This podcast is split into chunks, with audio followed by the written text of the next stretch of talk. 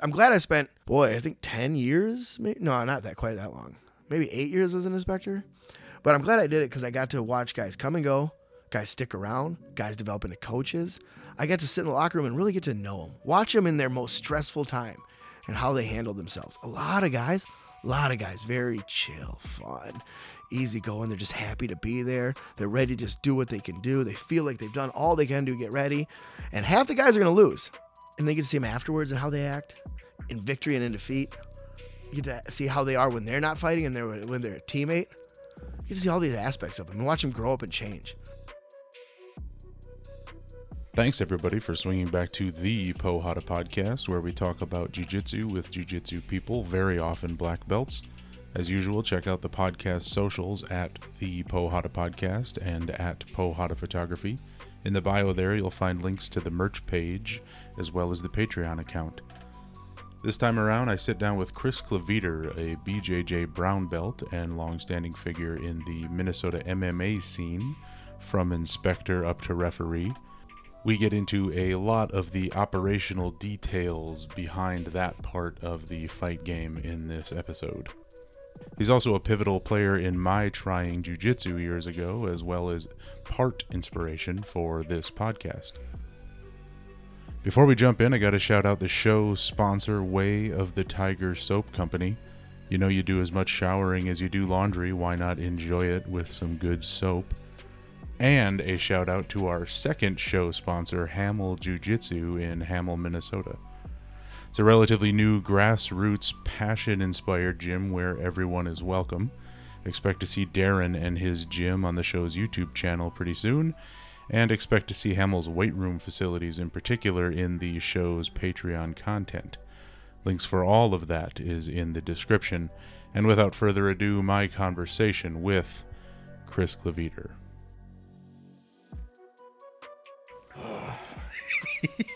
Getting all worked up about the homeless. Uh, Anyways, let's talk about being a ref. let's talk about combat sports. That whole world. Yeah. Being a ref, being 43 and hanging out with 23 year olds. Not really hanging out, but just being in their culture around them a lot. Yeah, it's like the coaches, you know? Oh yeah, the coaches are actually the coaches who are who I'm getting along with. That's your that's the squad. Yeah. Do you want that? Hold on, I got more. No, you're good. Let me just take a second. The um, they're my age. They're my like they're not calm people, but they're by any means most of them are not calm people. Good energy, but they're also not so like focused on themselves. Coaches and, and managers and stuff you're talking about? Yeah, yeah, mostly coaches. Um, you know, but they're not just focused. They're focused on a whole network of people. They got that f- dad energy now. You know. Yeah, yeah, yeah. It's like being like the refs. Yeah, obviously other people on the commission. You know, we're all we're all we all started together basically. Uh, There's a lot of new people, especially in the inspector level. Um, Explain the structure of all that. So, like, I'm I'm a pretty filthy casual MMA fan. and Yeah. Despite showing up taking pictures once in a while in local events, but like, so what's what's the what's the hierarchy of the of the suits at the local? MMA yeah, so the behind events? the scenes. Who is that guy walking with that fighter with the bat? Who's that guy with the badge on and the weird red coat? You know, and you watch fighters walk out. Um, that's the inspector. Tell me what an largely inspector does. inspector. And every state is going to be different. Minnesota is one of the more staffed states, so guaranteeing fairness in fights. I will say this straight up: the less of each of these positions you have, the especially in the inspector role, the more you're opening yourself up to unfair, unsportsmanlike conduct, cheating, straight up cheating. Mismatching, Min- or is no, that no. that's gone by the wayside by this point? You're already at the event, so you're Yeah. matched up. I got you. So these guys, um, you, they're being in the locker room when a fighter gets there. They'll usually get their glove assignment. They'll get assigned to a locker room. At a bigger event like LFA, they'll also, if they're, where depending where they're at in the card, they'll get like even a kit, bucket, towels, waters, tape, things that fight fighters need, you know. But fighters co- coach show up and they get their locker room assignment. maybe get their bucket. They go to the locker room, and then in the locker room, you're gonna have in Minnesota, you're gonna have usually three inspectors to a locker room, and in the locker room, you know, you'll have blue and red, blue corner, red corner locker room. So there's six inspectors back there. Then there's usually two more lead inspector and maybe another inspector that are kind of running between things, staging people, getting them ready, telling people where they're at in the show. And the inspectors only come out and are cage side when they're with a fighter. So they'll take a fighter, they'll walk them out to the cage, they'll sit behind the corners, and they'll be making sure that in the locker room, I'll back up. There. In the locker room, they they watch hand wrapping Yeah. and there's certain rules you have to follow like how much what kind of gauze you can use how thick like how wide it is um, what kind of tape you can use to secure the gauze how the length of gauze you can use you don't make a huge pad you know Yeah. or like but tapes you don't make a cast Right. how high up the tape can go on the hand is varying in different states. So always check with the state you're going to with what the rules are, right? And these inspectors are there to watch you wrap hands and make sure all these things are being followed. And and, and there's some there's always an eye out for the old old school days of the guys putting quarters in their gloves or shot, you know, making their hands heavier. Um, uh, boxing days, coaches would take the, the the string that you secure the glove with, and they'd run it down the back of the pad a few times, Rough push up. pushing the pad, the soft part, way back over the wrist and exposing the knuckles. Shady. Yeah, yeah, yeah. And bo- and they in boxing they would take the you know the the part you see running down the fingers in between the fingers to Mm-hmm. Yeah. keep it secure. Well, they would take that tape and try to make it big. Yeah. and then it would poke out of the glove and make like rough spots to cut the face of their opponent. Um, and early on in MMA, um, Mario Ribeiro's got a scar on his face. If you ever noticed on his Mhm. lip, Yeah. It's from they took their leather gloves back in the no holds barred NHB days, Yeah. and his opponent was burning his glove and then pinching it. Oh, basically putting a blade on it. Yeah, and then he'd rub it against his mouth, trying to get the fight stopped by a cut. Hmm. Um, so you're keeping an eye out for shit like that.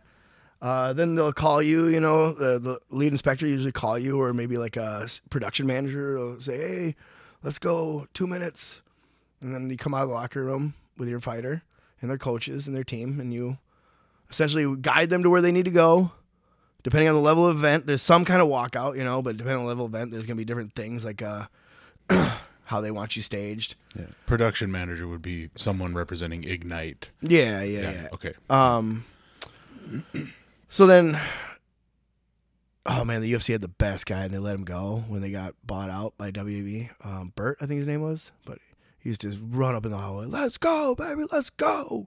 Just loud, get everybody pumped up. um, I don't know how he got the job. I don't know what, what his qualifications were to land in that spot, but it was it was a perfect spot for him. He's a hype man. Yeah. Uh, so yeah, your inspectors walk you out. Then they then they follow your coaches to the corner. Um, they hand you off to the cut man. Cut man does his thing, puts uh, Vaseline on your face. Or if they don't have a cut man, it'll be your coaches do that, and the, the outside ref will be watching you do that. The inspector goes and follows the corners, sits down behind them, and they make sure they're following the rules of the corner, which lar- which largely are stay in your seat, don't grab the cage, don't instruct or influence the refs or the judges, and um, no profanity and no talking to the other team. Oh, and no coaching your fighter during a foul. Okay, those are largely the rules. No profanity. Like you, that's that's one. It's, it's also in the cage. Like you're supposed to. th- There's some rules that are not always like Right. enforced, and it's like you can be like, oh, what the fuck, you know, like fucking kill him. Yeah. Yeah. But if you're, it's more so like if you're yelling at the other corner, like you guys are a bunch of fucking i- Yeah, yeah, idiots, you know, and you pussies, like It's more of a like, hey. inciting a riot issue than it is a cursing. issue. Yeah, and so it, that's one of those ones that you definitely like. Uh, actually, a lot of MMA rules, for better or worse, have your opinions on what they are, um, but they're largely like up to interpretation. You know, you see a groin shot, point. Groin shot, DQ. Groin shot, warning. It's all over the place.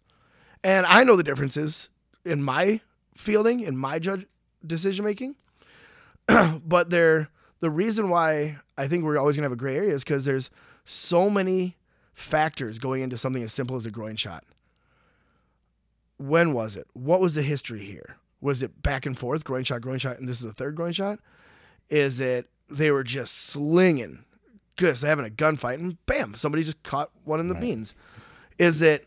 Is it look like the guy went fuck this dude and just hit him? Right. Did, was, was it 10 seconds coincidentally after an eye poke? Yeah. Oh, now I took a groin shot. Hmm. Was the fowler getting say guillotined, Yeah. right? And then all of a sudden groin shot. Now he's out of the guillotine, right? These are all things to consider to make them all different factors. But again, the swearing thing, it's just hey, some things are gonna be enforced, some things aren't gonna be enforced as, as heavily. And I think largely the opinion is let's try to be as non-influential into the true outcome of this fight between these two people as, as we can as we can as we can be and but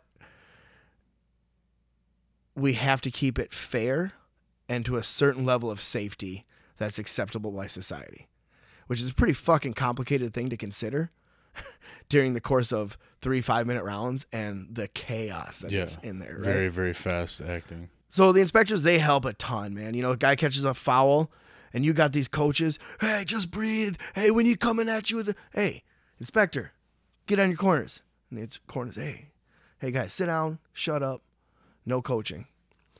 And that helps a lot, right? And the, after the fight, the guy's all got his bell wrong, or he's way too hyper from winning, and he still. They, both guys got to go see the doctor, and you can hand him the inspector. Hey, inspector, make sure, sure this guy gets to the doctor, right? Uh, a mom comes charging up. Oh, that's my son in there. you know, inspector, get on this woman. I've gone elbows with a mom trying to just take pictures of the hand raise. Like, I want you to get the picture too, but like, I'm supposed to get this picture. yeah, yeah, I'm doing my job. I can't imagine, you know, when real shit is on the line. Dude, there's something about this like mama bear thing that I've seen a couple dads do it and it always gets handled the same way. Just people just jump on the dad and just fucking take care of him, right? Toss him out, security will toss him out. Other dudes will. F- I saw dad, his son got fouled in wrestling and he came fucking barreling down the bleachers and knocked over kids on his way down. And they fucking handled him and tossed him. But It's easy. You can just solve that shit with little low grade violence. Right, but you got these moms. You're gonna have a guy like me. That's me." my son. I- I'm a mama bear. You don't talk to my family. I saw a kid, drunk kid, not kid. He's old enough to be drinking, and he's talking shit to us to a fighter after he won. And the security guard goes, "Hey, mind your peace. You know, like you Yeah. you you have to act a certain way." And he goes, "Fuck you! I'll do whatever I want." And the guy goes, "I'll toss you out." And the mom got his face. and Goes, "You're not touching my son." No, you don't get to step in here. Well, that's that's where he got it. Yeah, that- you're not you're not helping. You're hurting your son. You're hurting the event. You're hurting everyone around. You look ridiculous. You look ridiculous. Inspectors, get this lady Get on it. Yeah. Um, which, so that's why the inspectors always seem grumpy because they're just security. They're just handling shit. oh, and they and I don't mean literally grumpy, Yeah. but they're very stern. they with, do a very cool job when you get to work yeah. some of these shows and like you get to know the fighters. I'm glad I spent, boy, I think ten years. Maybe, no, not that quite that long. Maybe eight years as an inspector. But I'm glad I did it because I got to watch guys come and go, guys stick around, guys develop into coaches. I got to sit in the locker room and really get to know them, watch them in their most stressful time, and how they handle themselves. A lot of guys, a lot of guys, very chill, fun, easy going. They're just happy to be there. They're ready to just do what they can do. They feel like they've done all they can to get ready. And half the guys are going to lose, right? Half this room is going to be pissed at the end of the night. Yeah, and but you know what? And they get to see them afterwards and how they act in victory and in defeat. Um, you get to see how they are when they're not fighting and they're when they're a teammate. You see all these aspects of him and watch him grow up and change. John Castaneda was like a college kid, just a fun Mhm. kid to be around, party kid. You know, kind of seemed like he had like a party vibe We talked him. about it on on the podcast. Oh, did you? Yep. Yeah. And I watched him like, you know, talented kid, but I'm gonna be honest. Early on, I would not have picked him to be like, oh, that's the guy who's gonna go Yeah, be in and- the UFC in 2023. Right, and be climbing the ranks like Yeah. legitimately. No- He, he talked about that because he, he was like, I was doing both. I wanted to be the college party animal and I wanted to fight. Yeah, And then he talks about come, getting to the point where he realized, okay, it's time to get serious. yeah, and so like you get to know guys like that, and then you get to guys know like uh oh fighters that you see back in the day. Um Kevin Asplin. You know, work his corner, get to know him. Big old heavyweight, just in early days. Just I like fighting, you Yeah. know? And I like fighting big guys. So. uh, and then you to see his son Steve Asplin now is 2 and 0 as a pro fighter. He's got an LFA win. And you're like, holy shit, your kid's in here, dude. Your kid. That was a great story to hear too. He, we talked about it on the podcast. Oh man, I should listen to your podcast. Yeah, you really should. I don't listen to my podcast. I don't listen to friends' pod. I do like yours because you have a really good voice, and like Really? it's just yeah. You and I'm uh, not into my voice. I don't know. you and Kevin S- Skadesham, Skadshim, Huh? Kevin Skadsheim? Skadesham. Skadesham, Skadsheim. Skadsham. Oh, I was so far off. Yeah, yeah. um, but he has a great. That was He does have a good voice. yeah. that was. I was like, man, I could just listen to you guys just to fall asleep. you means, guys should read. means it's boring. You should too, read, no. You should read like old books about ships, and she and her bow rocked steady all night long. the wind would not give. Here, that's our next content idea. Okay. Reading about old ships. Yeah, for the purpose of making people fall asleep. Very good. There's the money in that, dude. Um, again, YouTube content. Yeah, right, right. Eight million monetize it. views on a dark screen that just has wind. Eight hours of wind sounds. Right. Genius. Um. Oh yeah. Oh yeah, so we're going back to the roles. So then you got obviously got uh, refs. Refs, technically, we are in charge of the insides of the cage. From the ring of the bell, when the bell rings, to the end of the fight, we are in charge of that cage. Whatever, whatever, we could make something up in there. Everybody start doing push-ups. You guys start doing push-ups. It's not a thing, and it's gonna be a weird like discussion. You're gonna get it overturned. It's gonna be a no contest. But in the moment, that ref says you didn't obey my commands. DQs, and it's a DQ until it gets sorted out later. But in that moment, that ref is what he says goes. Now, So you- you're like a you're like a cop. yeah, Like you can go and appeal this in front of the judge Yes. on Monday. That kind Yes. it's the same sort of setup. Sorry, that's probably not our favorite analogy to it. No, no, but it makes sense because- because also it goes- structurally, yeah. it also goes in that thing of you got people who have all that authority and only use it when they absolutely want to. Kevin McDonald's classes, um, he has a great line in there where he says, "Don't tell these guys I'm going to take a point next time." So a guy gets a guy gets poked in the eye. He says, "Hey, hey, watch those fingers. I'm going to take a point next time." Then all of a sudden they're face smashing against the cage and they're both having that like push off frame off the face thing and a fingernail catches the eye. Fuck, now I got to take a point cuz I said I'm gonna. So Kevin McDonald has this great way of not flexing. And he says, "Hey, don't make me take a point." And I I've started saying this after taking this class and I say say even in the pre in the pre-fight uh, meetup with the fighters, like I go meet up meet up with them in their locker room and stuff, and hey, I'll be your referee and everything. I say, hey, I love this sport. I love MMA because when I was a kid, you didn't know what a pure fight looked like. You know what boxing looked like. You know what wrestling looked like. You know what judo looked like. You always had that question: What if they could also Yes. strike? Or In this moment, what if you could also turn into a wrestler or turn into a boxer? I I like the I like the that MMA brings us purity, and I want to keep it that way. I do not want to get involved in this. But what we have here, what you've entered is a martial arts competition. You're not in a fight. You're in a martial arts competition. It is to simulate a fight as tr- to true to form as we can. But we will impose rules to ensure safety to a certain level and to ensure fairness overall. And once that balance, that scale of fairness has been tipped, I have to step in and I have to make things fair however I can. And I have a toolbox, a very limited toolbox of what I can do. Okay? Don't make me open that toolbox. Please keep things fair on your own and let's see who the best martial artist is. If you want to disregard the rules and just see who the best fighter is, just see who the best thug in the room is, we can sign up for street beefs. And you can make a couple hundred bucks fighting in your tennis shoes, getting your head fucking knocked around on concrete, going over hay bales. Cool. But you'll find out who the gnarliest, nastiest dude in that day is. But tonight, tonight is a martial arts competition. Keep it fair. Don't make me come into this fight. I don't want to be there. Nobody in the building wants you involved. Right. The fighters don't, the coaches don't, the spectators don't. I just want to see these two guys fight and see who wins. Uh, essentially, the core reason I'm in here, if you guys keep everything fair, I'm in here so you don't do so much damage to a person that you will never forgive yourself, or that person takes so much damage they have a no longer have a career or a shortened career.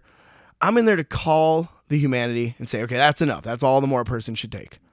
And and or he tapped. I mean, you, you didn't see it, but before you do real damage, he gave up. I'm here to call the end of the fight. Please just make that my only involvement. Right? That's the best night because then the fight's finished. Everyone got to see the story get closed out. Right? I didn't get involved other than that, so it's not. There's no question about who the better fighter was, who the better martial artist was in in in that 15 minute, 25 minute period. Right? It's it's awesome. It's truly great. Let's keep it that way. Now I've told them if we're having a face to face during this fight, this isn't because I'm tripping out on this because I love doing this shit. I love stopping the fight and making it about me. No, fuck you.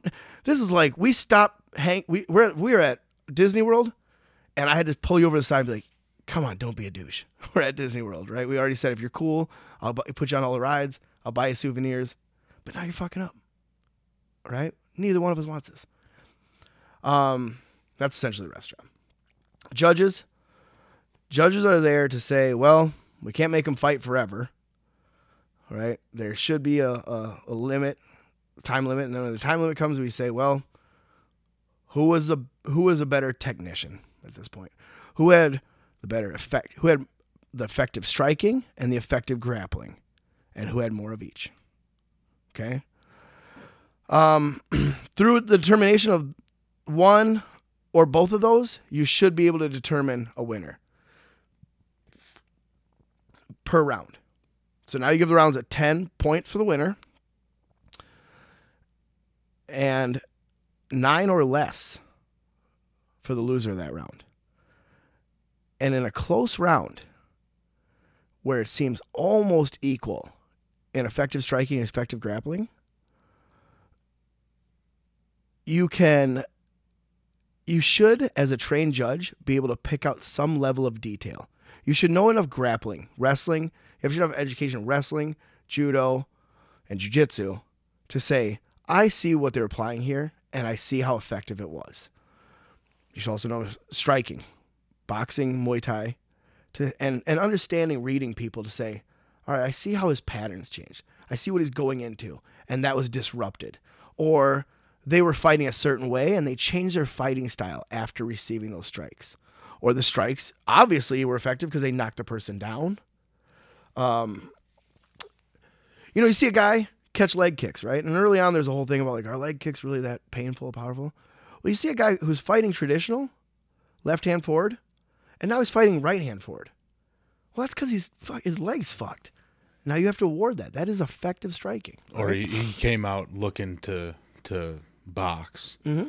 and started the second round, immediately went to wrestling and jiu-jitsu. Hmm, You what see- changed here? You see a guy who's 5'10 in the heavyweight division pick up Josh Barnett and toss him, right? It, it may not be the most damaging thing to happen to Josh Barnett, but effectiveness, Control, yeah. what you've shown with effective grappling right there is that you you know who Josh Barnett is. You if you didn't know who, I'm talking about Daniel Cormier obviously, but if you didn't know who he was, you'd say this guy is truly a master of grappling, of what he's doing to this man in there. And so you have to award a high score. You have to you put a lot of weight into that effective grappling category.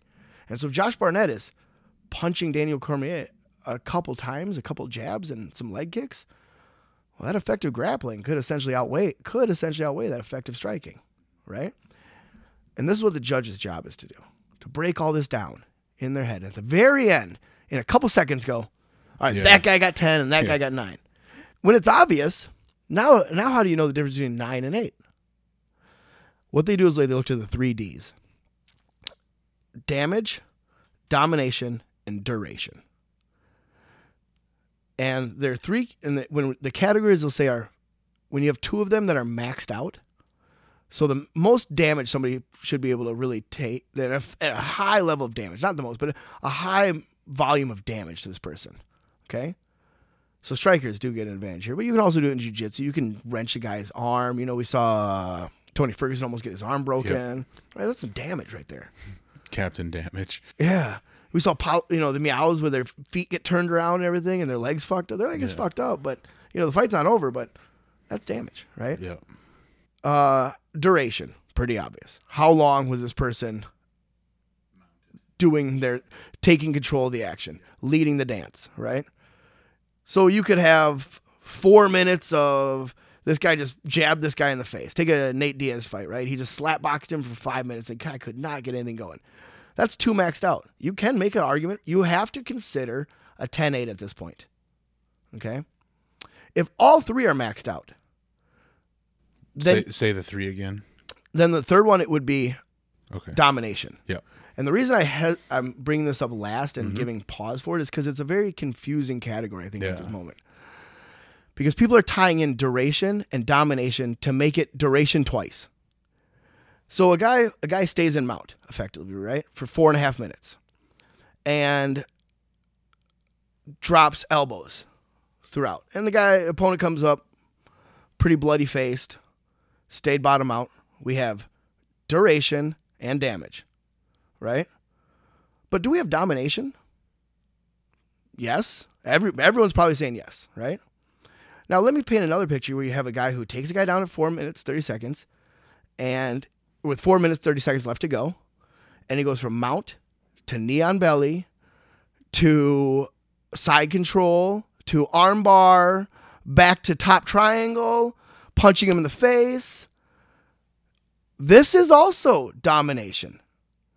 And a clearer picture of domination. Right. Frankly. But we have so often that people will look at the first example and say, well, yeah, that's maximum domination. No, that's maximum duration. That's a lot of damage.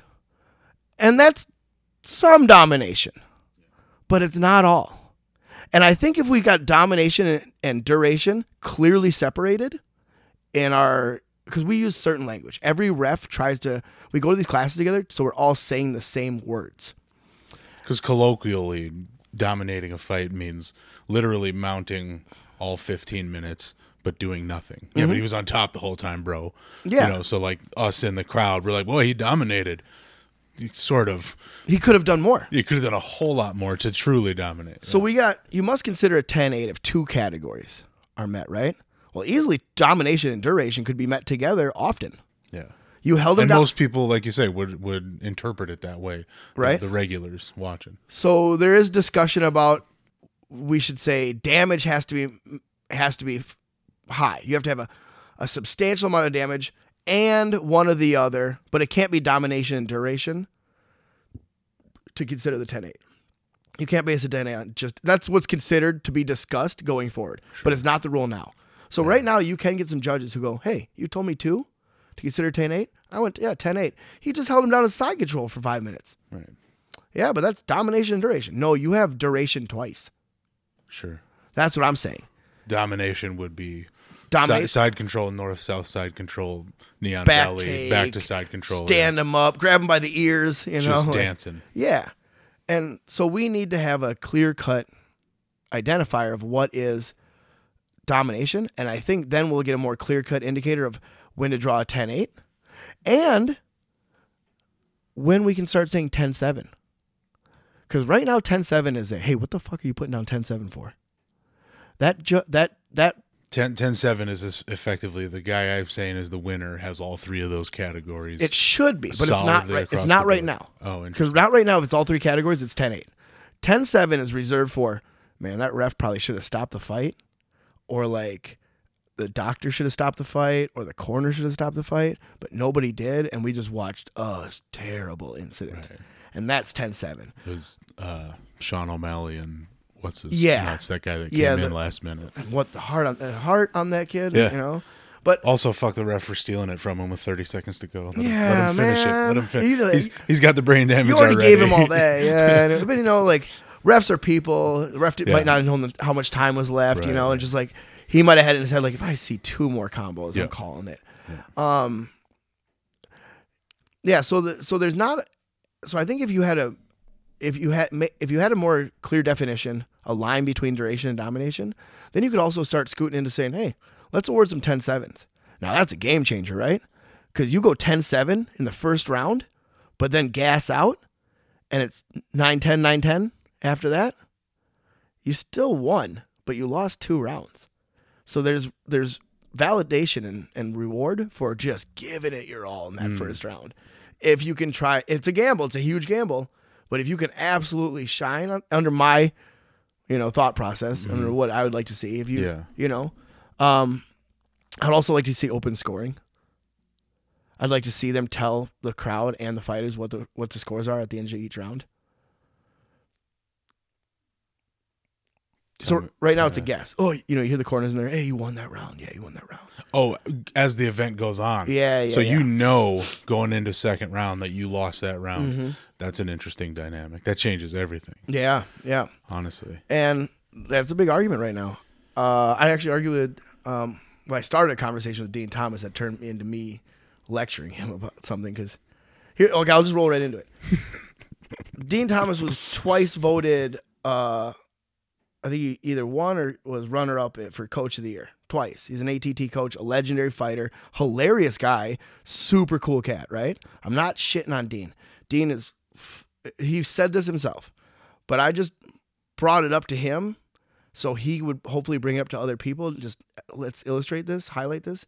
He comes to the ABC National Conference in Vegas this year, and him and a few other UFC notables got a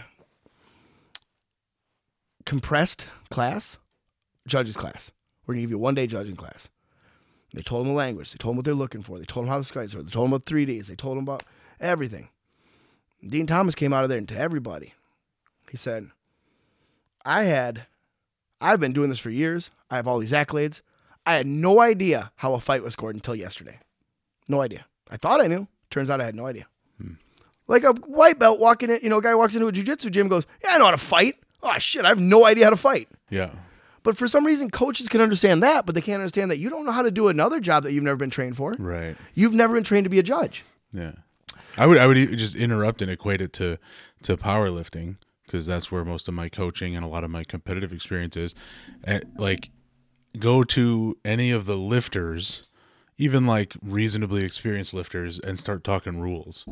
Like they know the basic ones. I got to squat down far enough, you know, I don't move till the judge says move. But there's all kinds of rules about outfits.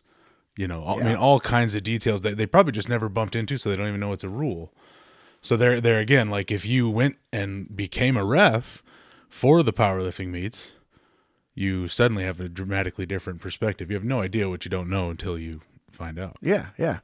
And exactly. And then, you know, I'm sure, I, I would assume then in powerlifting that if you want to be a coach, you go get to know some of the officials. You go, you go take a class or two and, and, or download whatever rule mm, sets, Rule you know? book or something, yeah. And it just doesn't happen in MMA. You get these guys who are, and so I tell Din in front of everybody, he gives a speech, you know, oh yeah, thanks for saying that. I go, oh, hold on, you're on fucking ESPN every week. Let's not let's not let let's not let this die right here, fellas. Din, I'm sorry, but you're on uh, ESPN every week. Go tell them, tell the world, get Reddit, get Twitter off our backs. You are a respected person. You go. You know what I just found out this weekend, guys? How fights are scored The, the rules, yeah. how what what we're supposed to be doing to to get our fighters to win. I've been coaching guys and not knowing how to score. And I said, Din, think about this.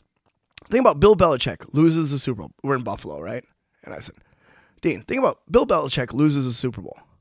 And he goes out post game conference. He goes, you know what, guys? I don't get what those refs are looking at. We took the 50 yard line for the majority of the time. We held the center of the field. We were uh, aggressive on defense. We had more sacks on the quarterback. They had more penalties. I mean, what more do you want us to do to win? Yeah, they, And they're kick- gonna they were kicking the ball to get points. I didn't even know that was legal. And they'll go, Bill Belichick has been fired because Yeah. he did not know that touchdowns Yeah, yeah. scored points. Right. I said, but for some reason, you MMA uh, coaches can have no idea what we're doing and then find out and then go, well, just tell us. Get out of here. Tell everybody. Sure. Tell those wannabe Din Thomases who want to be you someday to go get education like you did. Don't make the mistakes you made. Right. And then I, I went to the bathroom. I was all worked up, you know, and uh, get out my soapbox and I go to the bathroom and I feel this big hand just right on my shoulder. At the urinal, bro? No, Oh, walking. okay. I was just about to walk in. It's a vulnerable spot. It's still a scary time. Yeah, As sure. you're wa- it's like, oh, I'm gonna get pushed into the bathroom. Right. Yeah. Um, but it's a big hand, and then another big hand on my Ooh. other shoulder, and I'm looking at the first one, and then I look at the other one, and one's a white hand and one's a black hand. That don't match. The Uh-oh. thumbs are on the wrong side too. If this is a prison thing, I'm really in trouble because they're, they're they're ganging up. That's unity there. Um, but it was uh, it was Herb Dean and Jeff Mullen, Uh-huh. and they followed me out of the room, and they go, "Thanks for saying that." Mm. And Herb goes, "I don't like talking in public like that, but I wanted to say that same thing, so thank you." Yeah. And I was like, oh, "Okay, guys, I gotta go to the bathroom Yeah. now. Thanks." though." I peed a little, but I got more to do. I don't know what to say here or do with my hands. Yeah. Um, that's when I actually said, uh, "Well, Herb, you know how you can tell me, you know how you can pay me back." I said, "My daughter is a huge fan of yours, and she just went two and two at Fargo. Would you? Can you give her a little like, hey, way to go?" And he grabbed my phone. He's like, "Hey, Natalie, just heard from your dad. Blah blah blah." She has all the whole thing memorized. He's like, Uh-huh. "It's." He said something like, "It's a big world, but it's a small scene. So I'll see you soon." And then, uh, It's a great line. yeah, it is right. I love that. Yeah. And then I told Jeff Mullen, like, maybe I'll work for you one someday, which I won't. But You're still in a vulnerable spot, so you got to say what you got to say to get out of that. so then, uh, judges, we all know their job and we all know how terrible they are at their job. Also, we know that we're seeing camera angles that are constantly changing. You have a guy sitting below the cage, essentially, or right at eye level with the floor of the cage, watching this thing from one fixed angle. It's the NFL problem, right? You you as the viewer of the NFL see shit that the refs literally could not that because there's all these cameras all over the place. That's why they got the review system. That's and that's why uh, judges will sometimes see stuff or not see stuff that the fans saw. The other thing is hearing stuff. What you hear sitting cage side, what I hear inside the cage. Oh my god! But I'll tell you a story. My first first fight I ever refed. Okay, it was an amateur fight. I think this, uh, it's, uh, trying to remember his name. He's still a jujitsu guy. Pat Patty, native fella. Um, Pat Skildum. Yeah, I think that's name. Fuck, I don't know. Yeah, yeah, that's the name. Pat Skildum. First fight I ref. He gets mounted. And he just catches boom, one one shotgun shell. Boom, second shotgun shell. Boom, third shell. I'm watching his face ripple like T1000. like, Jesus Christ. A person should not be going through this. I stopped the fight and the whole crowd, they didn't even start booing. They just all got, everybody got quiet and like, what the fuck was that? Yeah. The both fighters like, the fuck? And I'm like, oh my God. but you got to make your decision. You got to stick with it. Yeah. So I, I just carried him off to the center. I raised their hands. Everyone fucking boos me. Mm-hmm. Walking around the cage, just mean mugging me. And I can't go, sorry, man. That was my first time roughing and I fucked up. now I'm going to say, it, you know, like, I'm like, I stopped that fight fucking way too early, right? Yeah, yeah. And I'm like, shit. It, it it's it's like your first experience in jujitsu, and a dude your size or bigger has you high mounted with your elbows up by your ears. You fucking panic. It's a situation, a scenario that's like your ingrained fear system starts freaking out. Same kind of deal. You're like, what? Like you described, what the fuck? Yeah. Humans shouldn't go through that. We're done here. That is a good analogy that I should start using because I've been using one about my other first times, one of my other first time experiences where I finished way too early and just kind of panicked and everybody Yeah. hated me Yeah. and lose my virginity in the camp. Yeah, grounds. it's not your first. I mean, it was all the times. Yeah, yeah. I've gotten used to the booze now in both aspects. um, no, so he, I did feel bad, and I, Right. I, I, this was a younger me too, so I did go up to him. and I said, "Hey, man, I can tell you're pretty pissed off." I said, uh, "You want to show up to the end of these open mats I go to? You want to roll it out? We'll do it." It's, it's its own version of a classy move. Just don't hit me. Um, yeah, I don't after post forty, I don't do that anymore. Oh, for sure. Yeah. Uh, yeah. So I don't know. That was an interesting learning experience. Um, I I don't actually you know what I will say though that people say it's a thankless job. It definitely is anything but. The fighters grow to like you because they trust you. I've had fighters retire, and they said, you know, one thing when I when I when you started refing, and I saw that and you came out and you'd say you're my ref. my mind would go into a place that says, okay, I can take some chances. I can go out there and be free. I'm safe. This guy is gonna. He's got me out of bad spots. He's got my opponents out of bad spots. He's gonna let me fight, but he's gonna get me out of spots. And they said at, at the end of their career, they're like, "I just want to thank you for always letting me able to be be comfortable in there." It's like having a good insurance policy. I've had- I've had you know. spouses thank me for keeping their their, Yeah. their spouse. You know, like, hey, he didn't he didn't go to the hospital. He came home that night. I just had uh, at LFA. Doc Stringer told me I called a fight and I pushed because this is why you got to train jujitsu. I pushed in the right spot to relieve the Americana, right? Like I, I it's kind of hard with two big heavyweights, so you just kind of like push the whole like Right. qu- quadrant down, you know, and then stop, stop, stop, stop, and I'm kind of pushing on him. And the fighter on top goes, okay, okay, geez, okay. Which I think like, hey, kind of sensitive for a fucking heavyweight cage fighter. Yeah. And uh but Stringer comes in, he goes in and saying like maybe three, four fights later, he goes, Hey, you kept that guy from getting his arm broken. For sure. He goes, That thing was gonna snap and you you you clamped down on it and saved Right. that guy's arm. And it's just like But and the, but like you said though, that pressure's got to go the right way. Yeah. You got to land your hands in the right spot too. Yeah, you know, you ca- you catch that you catch that person going to sleep at that exact moment, because you've been there, and you've put people there, Yeah. and you watch your friends go there, and you laugh at them Yeah. in the gym, Yeah. you know, and then seeing people pass out in jujitsu, then you don't freak out. You're not that ref like grabbing their legs and doing all this stuff. You know, you're just down there, patting their chest, make sure they're breathing, putting your hand on their chest, make sure they're breathing. Just, you know, and then afterwards, there's a lot of people who thank you. Gilbert Melendez on uh, one of two LFAs ago. We're outside, uh, just outside the doors, the venue after the fight. He goes, "Hey man, you got to go back and watch that. I gave you mad props." I go, he goes, "I thought I had fun coming to these events, but nobody's having more fun tonight than that ref in the cage." I'm in there dancing, you know. they're- hmm Um, I do like the, the the times I've seen you refing at events. That is one of the things I like. That it's it's not full professionalism. You know, you gotta be professional, but like also be cool. Take we're a, take a, a breath. cage fight. Yeah. Yeah. This is a giant circus. Yeah, you're in your underwear, dude. It's what's, what are you doing? Everybody sees those tattoos you regret, so let's just let's have a good time. Yeah, I just felt a man up before he got in a cage to make sure he didn't have wasn't too oily. You know, like uh, it's a little silly. But no, and it's also like I can't hide it. That is the most fun. That is some of the most fun I have in my life. I get frustrated. Um, I have my fuck this. I'm done. The UFC was supposed to come to town. There was Target Center started sending out emails, and uh, I was just like, "There's my chance. There's my chance." And then they went to Austin, Texas, and it just broke my fucking heart. And I've worked for the UFC a couple times on the inspector side. Yeah. The first time, first time for sure, was a, the most fun, cause it was just, hey, there's Dana White. Hey, Dana. Yeah. The novelty of it all. You're Hey. a fan, so it's cool to see this shit. No, no, no. It was so accessible. Oh, I got you. Yeah. Hey, Dana. Hey. How's it going? You guys working the event? Yeah. Okay, cool. Who? Oh shit, that's Ronda Rousey with him. I'm sorry, what's what's Ronda Rousey doing over here? He said women would never be in MMA.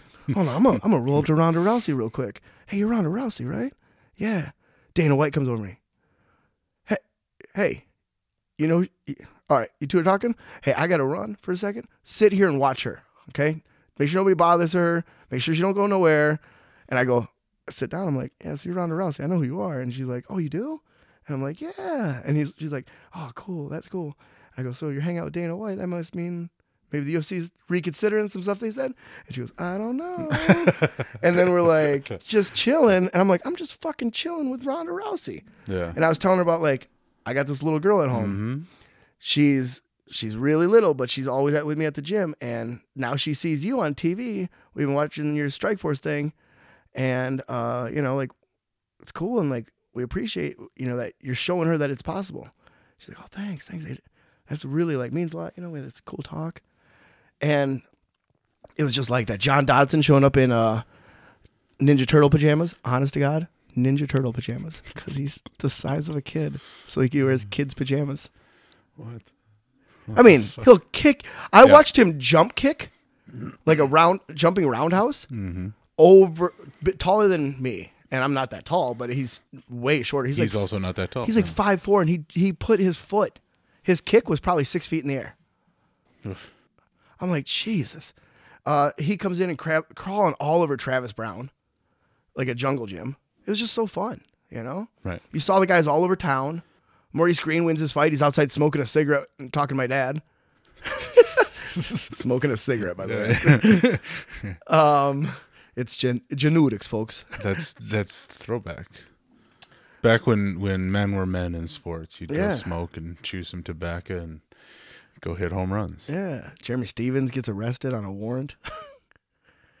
he got arrested that day. They picked him up for a warrant from an old bar fight that day. Huh. That was crazy. yeah, he was on the card, and then like minutes before his fight, they were like, "The Jeremy Stephens fight has been canceled." Um, he got arrested. yeah, and the UFC was trying to bail him out. They were uh, uh, offering all this money. I think they eventually did get him out. Maybe the fight wasn't canceled. I don't remember that that so clearly. But anyway, so the next time they come around, you never saw Dana. There was a wing of the arena that you couldn't go into. There was like the officials go here and nowhere else. Yeah. Um, there was a lot of I'm too important to talk to you people. And it was just wasn't the fu- same fun feeling. what what UFC was the first one you were at?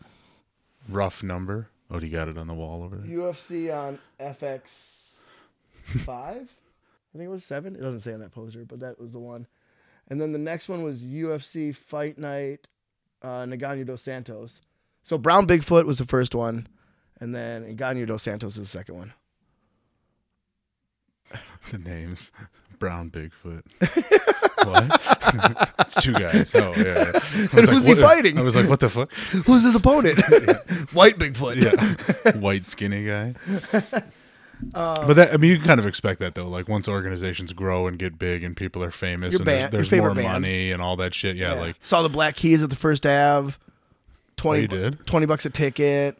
You I s- know, I saw at hardly the- anyone there. I saw him at the basketball place for much more money than that. And then yeah, What's the basketball Target place? Center? Thank you. Yeah. That's where I saw them next time for much much more money, Yeah, and you right. couldn't really see them and get to them. were we at the same concert We one were. time? We were. Do you remember that to be a fact? We both went to it, but separately. Nope. I think we're just finding this out now. Oh yeah, that's weird. I didn't know you go to concerts. Honestly, I didn't, bro, or I don't. Oh, we went typically, to yeah. uh, Jim Jefferies yeah. together. Did I tell you about bumping into him? Uh-uh. I was in Vegas this summer waiting to uh, the World Series of Poker. I think it was the first event I was in. Did you fan your feet at me? I'm, I'm trying to tell you to quit kicking my Oh, sorry. table, babe. Um, the uh, yeah, so it's 9 a.m. I'm getting coffee, and it's like, and I look behind me, and I'm like, this guy looks like a hungover Jim Jefferies.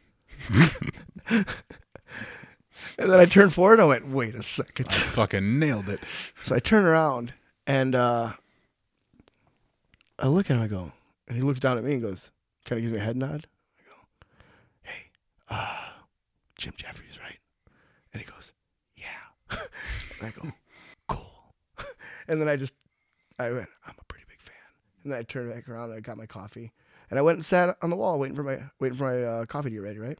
He does his order and he comes and hangs he puts himself right on the wall next to me. And uh, I go, Man, it's a little too early to geek out, but this is pretty cool. And he goes, he goes, Yeah, so you, you've seen me live? He goes, You coming to see me live this weekend? And I go, Oh, I didn't even know you were playing. I'm here for the World Series. And uh, I have Jay Oakerson tickets for Sunday, Fucking sweet. but not your. I didn't know you were performing. Yeah. And he goes, "Oh yeah." And he goes, "I go. I have seen you like four times though, and one of those was with you." Yeah. And I said, "I have seen you like four times." And he goes, "I go, but I, yeah, I wish I would have known you were play- performing, so I would have got tickets for sure." And he goes, "Oh, if you've seen me four times, definitely go see Jay Oakerson." Yeah. You've seen it, man. You got it. He, uh, we just laughed about that. And then he was like, "Yo, you playing the series? What event?" We pl- and we ended up we were playing the same event, and I was like, "Oh, it'd be cool if we could make it to the final table together," you know, and just kind of had a little little morning coffee talk with Jim Jefferies. It's fucking awesome. It was, and then I left there and I didn't get a picture because at that Yes. point you can't be like, "Oh, hey, can I get a picture?" Yeah, yeah. Also, that's just dorky anyhow. It's It is. it's a grown ass man. You're a grown ass man. Just you know, Yeah, this give him summer. the nod and This summer also my third time meeting running into Chuck Liddell, and this time he asked me if to, if I wanted to get a picture. he walked. I'm, I'm sitting at a slot machine. like for your benefit or because he's now a fan of you. No, no, for my benefit. but I think You we're got tr- twenty bucks, I'll give you a picture, bro. uh, I'm sitting at a slot machine looking for a place to eat. I'm like Google, and I look up and there's I'm like that's fucking Chuck Liddell. Like it's still Chuck Liddell. Like he didn't grow his hair out. He didn't get a beard. Right. You know, the guys retired from the military and stuff. They look different afterwards. like David Letterman. Yeah, Had to shave clean for like forty years, so now he has a foot, five foot beard or used to. yeah. So uh, He just looks like Chuck Liddell. so- Yeah. And I go, Chuck Liddell. And he looks down and he goes, Hey. And I go, Hey, this is what I say to all fighters that I'm fans of. I just say, Hey, thanks for the memories. Because that's what it boils down to to me. Yeah, yeah. I had a number of Saturday nights with some good friends. My dad and I have like years of Saturday night memories together. All because these guys are out there just putting on a great fucking show, right? Also, please stop doing geezer fights Yeah. for the sake of your brain. Yeah. Thanks for the memories, not the future memories. Yeah, Like, right. Future memory loss. But you know, it's like, and I, I explain, I go, Hey, thanks for the memories. He's like, What's up? And I go, Oh, you know, I will spiel I The whole gave you. deal, yeah. And he goes, uh, he goes, oh yeah, cool, cool. And then he, I was like, hey, take it easy, you know. And then I, I was like, man, can't believe I just did that again. I just like played it cool with another dude that I was like super excited to see, right? And uh, then I turned around to look at him, just kind of like, damn, there went Chuck Liddell. And I, when I turned around, he's looking right at me. Just staring. my my face was like, the fuck? Because he goes, hey, do you want a picture? And I go, yeah. Yeah, sure. Why not? And then he goes, "Oh, take out your phone." I was like, "Oh yeah, you want? Um, you Yeah, would want if I wanted a picture yeah, of my phone, yeah, yeah. You're not a fan of mine. I got it. So we snapped a picture together, and uh, yeah. I had another small talk in August with Nick Diaz, and then so I, we, Nick Diaz was at the conference, and I go, "Hey, check out this picture from 2007," and that was at when we were at the uh, Arnold Strongman Strongman Mhm. and filming for. Um, I was doing all that film work for Garrick Daft. Oh, did you actually help him with some of those? Yeah, I, did didn't a lot. that. I did a whole weekend of filming. Like I love Fat it. guys on couches, right? It was Zydrunas and Yeah, yeah. uh, there's kind of a rough angle or whatever. Um, but I did I did the backstage filming at the Arnold, I did the event filming. Like I was taking Yeah. a lot of shots, and I ran into so many. In one, this is one moment in my life. I walk. They were doing Strikeforce that weekend. I'm like, oh, cool. Let's go check out the weigh-ins. We have backstage passes.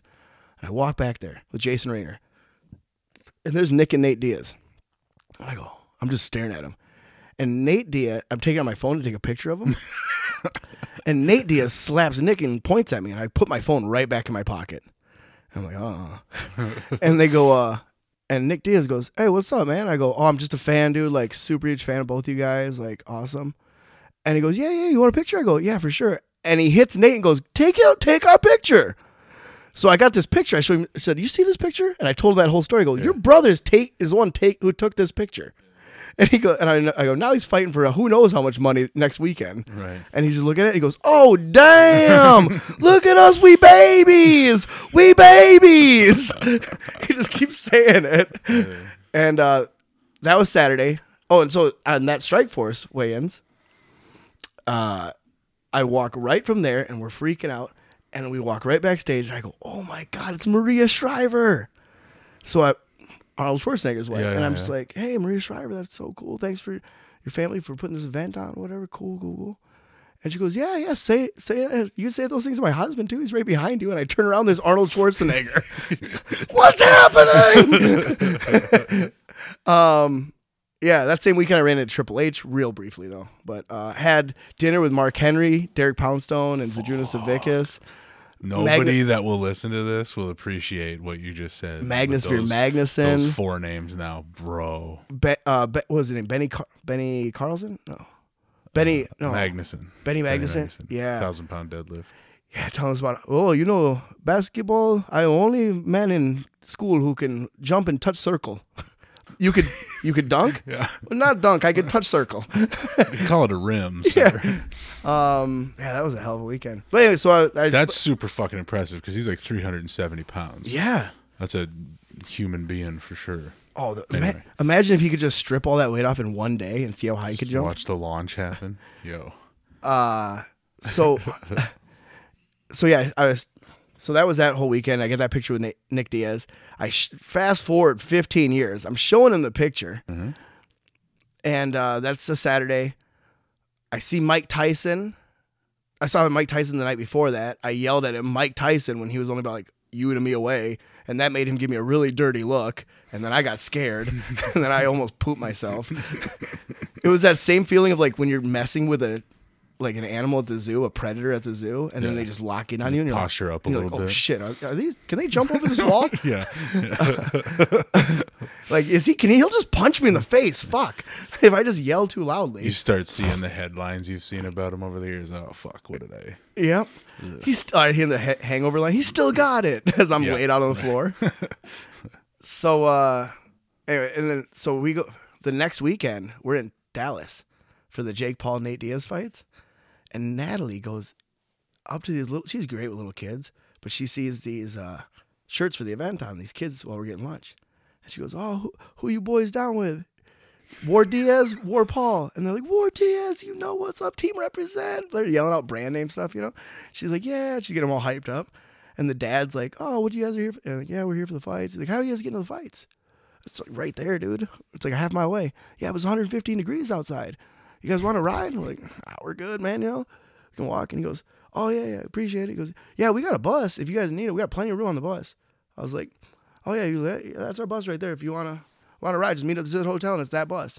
I look outside. It's the represent clothing line. Team Nate Diaz bus. It's their whole team. I'm like, yeah, you know, actually, I think we do need a ride. It is event. warm out here, isn't it? Yeah, we rolled out to some far out hotel in like another like suburb. Picked up some homies. They cracking open Mod- Modelo's the whole ride out there. I was like, this is fucking wild, fucking wild. Um, Part of the entourage. yeah, and then how, that's how we rolled in. I was like, Jesus Christ, this is slick as shit. That's cool. Um, yeah, yeah, that was a. anyways, I don't remember where I was going. It's not a thankless job because yeah, this, for sure. this is definitely the uh, some of the venues I've been afforded Wh- access to. So bumped it back to the thankless job thing, but what about working for the UFC? Like if it comes local, Oh, you, yeah, you want to be in there again? Yeah, yeah. So I definitely want to work for him. You know, just to say like, hey, I was on ESPN. I was on that big stage. You know, I, I I got that. UFC, UFC 305 or whatever. Yeah, the amazing amount of pressure that comes with that too. Mm-hmm. You know, like I remember my first time working at LFA, then my first time working in L- a title fight. You know, this this this girl flew in from Brazil, and this girl flew in from Brazil. They could have stayed at home and fought this out, yeah, yeah. but for some reason they're here doing it, and I'm the man to see the action. And like, I bet this is their career. This is a pivotal point Yeah. in both their careers, one way or the other, and especially for the winner, right? Luckily, that one ended in an armbar, nice and clean. I just did a title fight the last on Friday, another one. I think I did one more in there somewhere. I have it jotted down somewhere, but yeah, they um, and it's just a lot of pressure. and I'm ready to feel the next step. Like something with PFL would be nice, you know. The PFL sounds like it'd be the sweet spot because it sounds like the old school UFC. LFA is a great organization to work for because they have like just such a high production value. So many employees doing a good job Yes. that have been doing the job for a long time. That crew with LFA, oh man, they are a family and they are a gang. Like they they all do their job so well, so well. So like getting consistent work with them, PFL would be super nice, or just one time one time working with the, for the UFC. Just to say you did it, check it off the box. Yeah, yeah. You, you know damn well you're going to get the dopamine hit, the high from it, from the pressure and all of it. And you Mm-hmm. know you're going to want to do it again. And that's every fight night. Yeah. Every fight night ends the same for me. There's just this. Whatever, however the fight ends, I raise the hand of the winner and I walk him out, and that's my last fight after work. And right as I exit cage, it's just twenty pounds, poof, gone. I can't, I can't fuck up tonight. The rest, I can't fuck up for the rest of the night. Right. Well, I can go have drinks. I can. fu- I'm going to my hotel room. I can take a fucking long shower, you know, and just go back to the bar, whatever, to gamble. I just can't fuck up the rest of the night. Like it's impossible, and that's so relieved. That relief is just such a high, such a fucking high. and you have to put yourself in incredibly stressful moments to get that relief, that that high of that relief, right? Fighting fires, jumping out of airplanes, refing cage fights, like have has serious implications on it. It's all the same high, but it's a great high. And as as frustrated as I get, like with the UFC event not coming down, getting canceled, and get my heart broken, like it left me in a slump for a while, like on that just that part of my life. And I was like, man, I've been going to all these trainings, I've been meeting people. It's the blue belt thing where they're like, what do I got to do different? Just keep showing up. And Friday night, I told Brian Miner, I said, man, you're a trainer.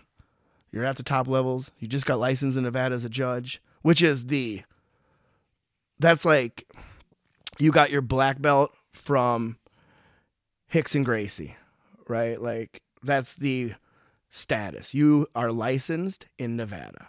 That's, you're the top. but there's not a dynamic to get there. It's just one day you may get there. So I'm like, how do I even get to the next level? How do I get to more states? How do I get more work on these like these events where I see they're regularly hiring the same refs? How do I become one of those refs? And I go, Brian, and if you tell me that blue belt bullshit, just keep showing up, it'll happen. I'm walking away and we're never talking again. Yeah. I'm gonna be so mad at you. Show me some respect. Yeah. I'm like, I'm going to the training tonight. And he goes, No, no, no. Honestly, is like, I'm not going to tell you that, but he's like, I'm going to tell you that everyone in this game is wondering how to get to the next step. Unless you are those guys, those few guys, we're all sitting here wondering, what's the, what do I have to do to make that impression? Because these guys, some of these guys who are refing the PFL fights, they do some UFCs that are not in Nevada, right? And they'll get praised for it, and they'll get the, man, great job out there. Nevada will be like, great job, great job. Personally call them. I saw that stuff. Great job. Hey, thanks, man. So, yeah, talk to you later. You know, it's almost a gatekeeping thing. a network, good old boy, whatever you want to call Yeah. it. Like, but there's only so much room too. Yeah. I would like to see. Um, I don't know how boxing does it, but I would like to see if there's not a ton of refs. And then if there was like a ranking category, like these people have consistently not fucked up at these levels, you know, like you work for a couple years at these local shows and only local shows. Now you're doing national database, and then you get that national database and you get assigned all televised fights by you know a seniority roster. I don't ever see it happening, but it'd be nice because you know honestly, if you're if you're coming up in Florida, man, awesome for you. I am not. I'm jealous, but I'm not like toxic jealous. You know, I'm just jealous. I'm like, dude, I wish I was. I wish I would have started out in Florida. Because over COVID times, when everyone else shut down, everyone went to Florida and started putting on shows. So now you're a newer ref in Florida, and you have UFC and PFL credentials already under your belt, and you didn't fuck up. You did a good job, dude. That's sweet. But I, I need that opportunity, man. You know, Yeah, like yeah. oh, and I'm, we're blessed here. Don't get me wrong. We're doing between Minnesota, Wisconsin, the Dakotas. You know, you can get 16 shows a year. It's a lot of shows. It is a lot of shows to work. Um, the work has been paying off. You know, I'm starting to see. I got out of my funk and working at LFA event on Friday and working at the uh, um, in Ashland on Saturday which is the two polar opposites of shows. Right? We'll just assume that's not a bad thing, whatever that noise Oh, it's is. not. It's just the heater where it Yeah, yeah, on the. for sure. Does sound ominous though. I just didn't know if it was gonna be in the recording. no, it's good. Yeah, I hear it a little bit. Don't matter. Um, but I worked those two completely opposite ends. If you were in a band, it'd be like playing um, a huge show at whatever meg- mega venue in your area. Uh, not a mega venue, but like a, you know a fifteen hundred seater venue, and then the next night your show is three people at a dive bar in a small town. Right. And if you equally love each night, you know you're in the right game. And I had been a long break over the holidays and everything's not a lot of action. And I just kind of got in this slump like, man, New Year came around, 2023 came around, and I'm just in the same spot I was in 2022. And I did all that work in 2023, and I'm in the same spot. Fuck. Is it worth it? How much money I've spent? How much time I've spent? I've missed serious things from my family's lives for some of these events and some of these trainings. Like, fuck. then I worked those events and I came back and I was like, let's fucking go. I don't care. Yeah. It's worth it. I, mo- more than likely, we will get, I will be licensed and known in a state where we will get a UFC event. Maybe I'll get an overseas phone call. Maybe I'll get hit up from one of these states that I've gone to training in. You know, maybe it'll pay off. But if it doesn't, man, I'm still already having so much fun at these events. Right. And sometimes you have to go to the concert to realize how much you appreciate the music, Yes. Yes. Yes. Yes. right? It's a good analogy. And yeah, so I'm happy. I also got uh, named. I am the head official for MMA in Minnesota.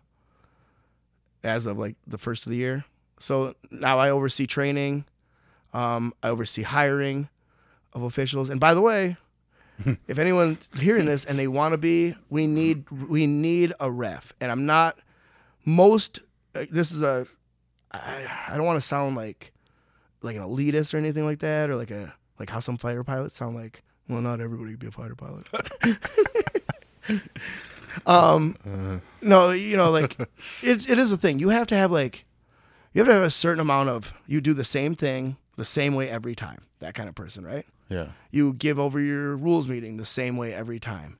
You call the beginning and ends of fights the same way every time. You call timeouts the same way every time. You do these things so you go through your checklist and you don't miss a beat. You call fouls the same every time.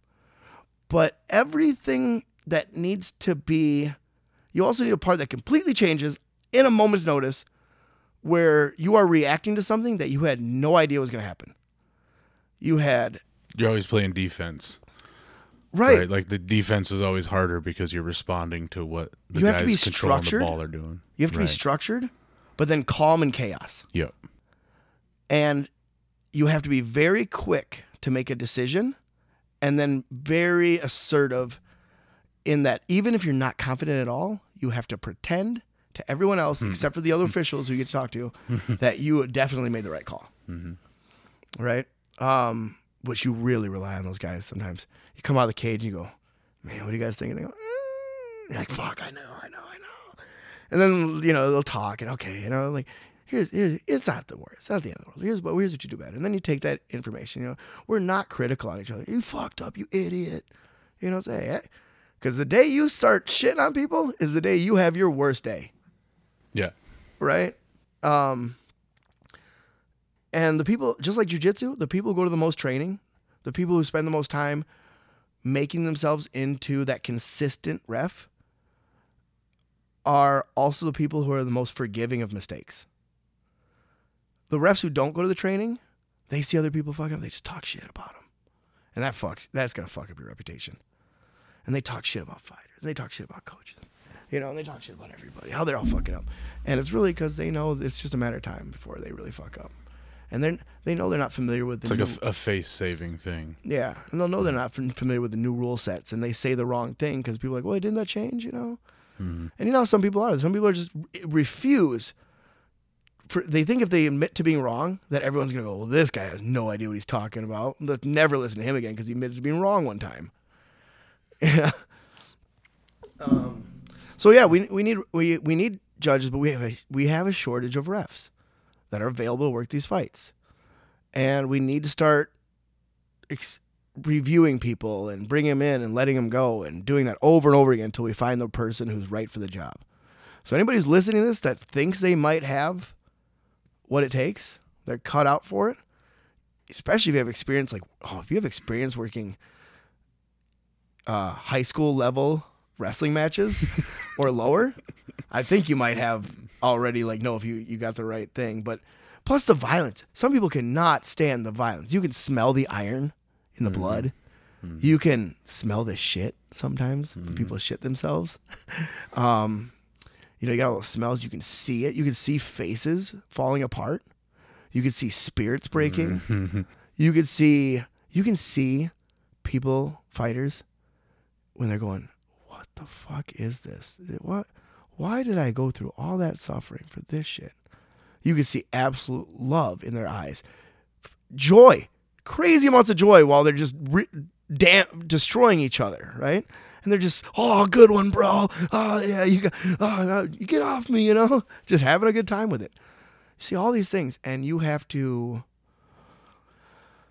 take these into considerations into your next things and the next surprise you have to be like all right I, I have to think about this history real quick and this stuff and where we're at and what do i want to do how do i want to keep this fair you know there's a lot of things and then you got to do a lot of training you know during covid i was doing uh when they allowed people to train together again and only when they allowed people to train together again and never outside of the rules Understand. I went. I would go to uh, sparring sessions, and I'd ref the sparring sessions, just so I didn't come out all ass backwards. You know, when we finally got back into things, And I think that's kind of stuff is what we're looking for important. Like you want to be involved in every way and you want to keep evolving to get better. And if you have the talent to go with that, then you'll be very good at the job. But I think it's going to take a, a lot of filtering to find that. I think judging, you can teach people what to find, what to look for, and they just have to be a really good student. Because sitting there and not letting your mind wander at all for five minutes, five minutes, watch a fight and don't think about anything other than that fight with the sound off. Right? Turn the sound off, turn the mute, watch a fight. Five minutes. Don't think about it, your grocery list. Don't think about your mom. Don't think about your training. Don't think about the, another event or another fight or a fight that this reminds you of. Don't think about shit other than what you're seeing. Good luck. Yeah. Not me. And the judges that I know that are good judges, you know how often they're doing this? Daily. Every day they watch at least one fight with the sound off and score it. Every day. What's the idea of the sound off? So you're not getting influenced by the commentary, the crowd reaction, just purely what am I seeing? Effective striking, effective grappling, cage control, aggression, and all the other after factors after effective striking, effective grappling. Taking notes, sharing it with their friends. Hey, watch this fight today. I watched this fight today. What do you think of the outcome of this one? What do you think about round two? Discussing it. I mean, a lot of a lot of artsy people. You know what I mean? Mm-hmm. It's full. It, it's it, we're all together on it, but you know, and you'll know your people when you meet them.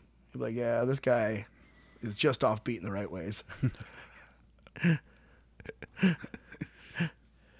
But different pressures than the ref, for sure. yeah, Just Yeah. just the spotlight alone for the ref. and that's another thing too. Like, You're the face of it. You're the waitress. You didn't fuck up the order, but you had to deliver it some of the time. you're the you fuck the order up too. You're the bass player in the band. Nobody came to see you, but if you fuck up, Oh man, did they notice? yeah, and if you do a good job, you still get the credit. It's just the right amount of attention. Yeah. For me, for my taste, it's just the right amount of attention. Which means uh, too much for most people. Yeah, and that's the other thing. Yeah. I've had people that I'm like, man, you'd be a great ref. There's a girl that I highly recommended. She's a jujitsu competitor. She's an inspector. She's always in the game. She's respected. I'm just, and she looks, she's a good looking gal, and she would be good on TV. So I think that promoters who are doing televised fights wouldn't mind putting her on their fights, you know, and that is a thing, you know. And she would do a good It's job. not just for girls either. There's Yeah. there's good refs who are way overweight, like distractingly overweight, Yeah. and they won't get a televised fight because the the promotion doesn't want the fight the the audience to be distracted. Right. It may it may be fucked up. It may be unfair, but it is what it is. It ha- I'm just saying it happens to both genders. Mm-hmm. Okay. Mm-hmm. So uh, and all these considerations, like you know, that'd be a really good ref. She just didn't want to. She didn't. She didn't want to be in, having that much influence in someone's life. Hmm. Didn't want that responsibility. This is from what I heard. This is what I heard, right? And nothing's wrong with that. Yeah, you can't blame her even. No, I sometimes I don't get it. Yeah. There's, there's no money to be made. I'm not making any money doing this. I'm making friends at best, right? From pretty cool friends. Um, but that's the only thing you're doing it for is just to be part of the game, just to be part of the community. And if you, we got a, got a lot of filtering. People get into it thinking they're that person too and have everything right, and then they do two, three fights and then you just never hear from them again. You know, they got to go sledding with their mother-in-law that night.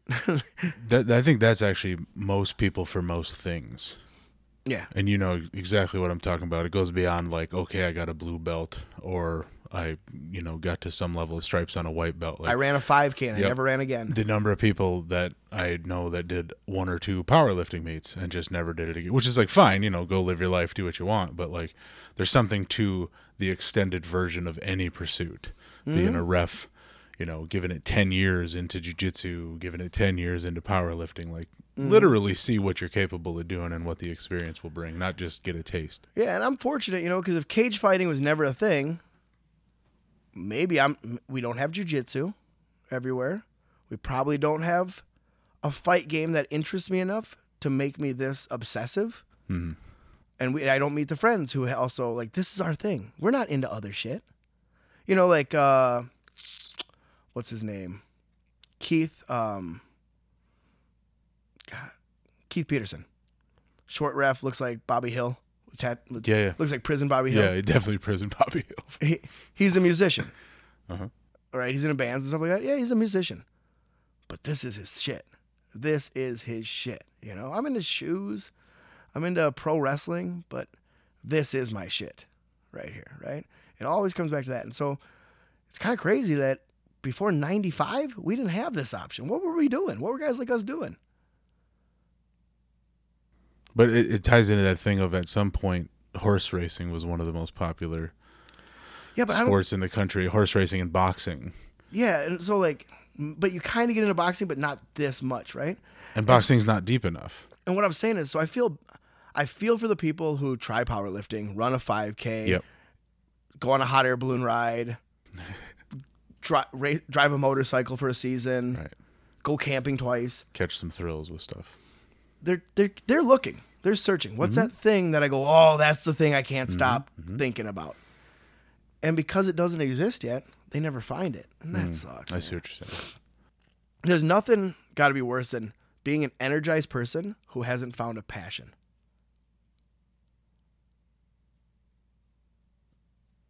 Make sense?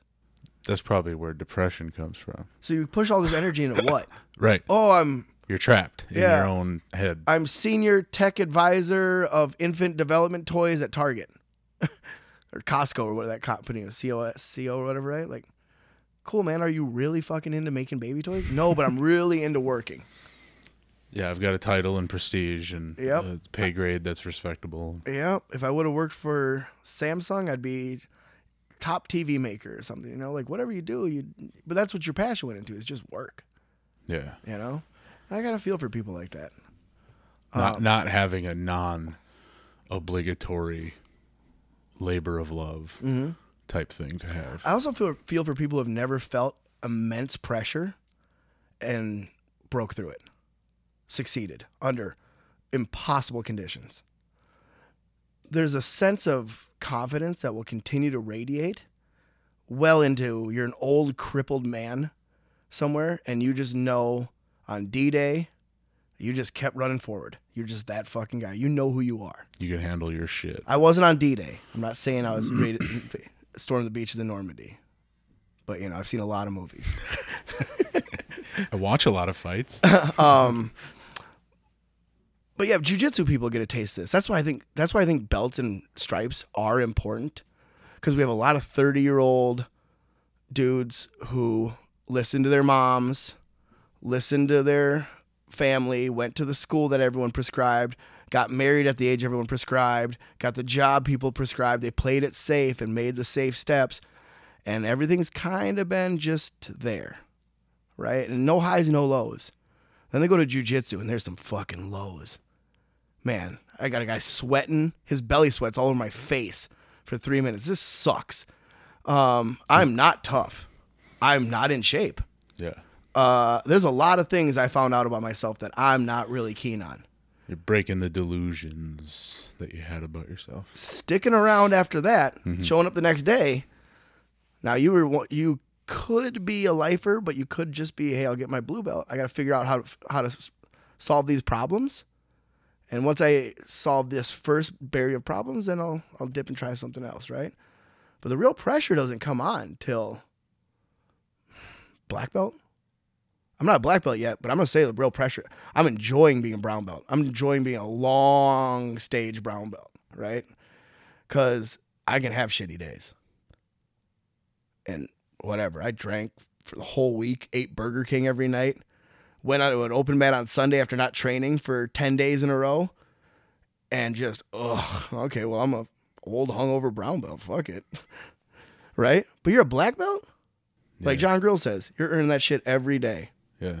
And some blue belt who has a little bit of understanding of the game, but has not stopped working out like a fucking animal, is going to try his three guard passes against you over and over and over again. And if you can't keep up that day, you better hope that blue belt understands that you're human. It's not all magic all the time, right? Because you don't want to be the guy who tells the blue belt that Santa Santa isn't real. He might give up. You know, and so yeah, that, that's the other thing is they, that might be a reason why somebody to go. You know what? Good enough. I'm good enough. I don't need to get any tougher, right? But again, you don't meet those. And that's technically true if they were to say that. Yeah. If you got three, four stripe blue belt, or let's just say a purple belt, you know enough for presumably any real life application. Yep. You're probably experienced enough to better handle yourself if you were, were the situation. And honestly, it depends where you started too, because you may Yeah. have gotten you may have gotten with the pressure I'm talking about at black belt. You Yeah. may have said something equivalent way early on. You have huge social anxiety issues. You can't even be around people without freaking the fuck out. And now you're in a room of 50 people who are all trying to focus together, learn, and it's a bit competitive, and there's a lot of shit to consider, and you're just in there chilling, going through class. That's a huge. Huge thing. You just and now you see who you really are. You see what you're more capable of. And if this is possible, what else is out there? Right? And then you get it, and then that's good. And that's that pressure I'm talking about that people don't get to go through unless they go through jujitsu and usually stick it out for a long time. They don't get to feel that immense crushing. I want to quit. I suck. What the fuck is wrong with me? How come I've been doing this for ten years and that guy doing it for three years is better than me? Um, why am I spending all this time going to refing classes when I'm not? Why why did I join the army when I could have gone to college and there's hot chicks in college and it's all gross dudes here and what the fuck is wrong with me? Why am I fireman making such shitty wages and it's such risky conditions? Everyone I know dies of cancer and gets divorced. Why the fuck am I doing this? And then oh yeah, because it's just it's just fun to be challenged and f- these are where you find your immense pressures and you're holy shit is this am i gonna die today? And then you don't and you're like hell yeah hell yeah. And honestly like jujitsu and mma replicate those things you know? They give Yeah. you it is a more controlled environment but mm-hmm. in your deepest moments when you're really you're the social anxiety guy and you're having a hard time walking through the door and and every day you just get through it and you're in there fighting somebody and you're like man i just got through it because i love this rush and I love knowing I'm a better person. I love breaking through that boundary. It's just something addicting to it. Then you find out who you really are. You're a person who loves challenge and you love overcoming adversity. And now that's your new addiction. That's your new shit. That's your that's your new friend group. Other people like you and the people who aren't like you, they're going to quit. Right? Um I just think that that's i- it's such an important part of continual human development that we don't see all over the place, and I, and I think more people need to express it. And having a girl who's so intense has really opened my eyes to like what women don't get. They don't get Navy SEAL school. They don't get J Robinson wrestling camps. Camps, yeah. They don't get a place where they come home and they go, 70% of the people who entered gave up, and I didn't who the fuck am I? Oh my god, I'm I'm a different breed of animal, right? And like we know, if you have a hundred people that feel that they are that person, and zero of them, and you don't test them, all hundred people are going to continue to believe that they are that person. You know, if the if I ever got in this situation, I'd blah blah see red, pull out my gun, fucking barrel roll over the truck. You know, like, oh, I can't wait to drop a bad guy someday. Um, they'll continue to think that. Yeah. But then once the pressure's on, there's a few people who get to walk out of there going, "Yeah, I am that person. I am that motherfucker." You know. And that's Porrada After Dark, everyone. I'm Matt. Um, John Grills. we'll see you on the mats, probably. Thanks, everyone, for tuning in to another episode of the Porrada Podcast. And hey, if you're a regular listener, head on over to the Porrada Podcast on Instagram, where amongst the ridiculous memes, you'll find a link to the merch shop and be able to keep up with the disorganized going ons of the show.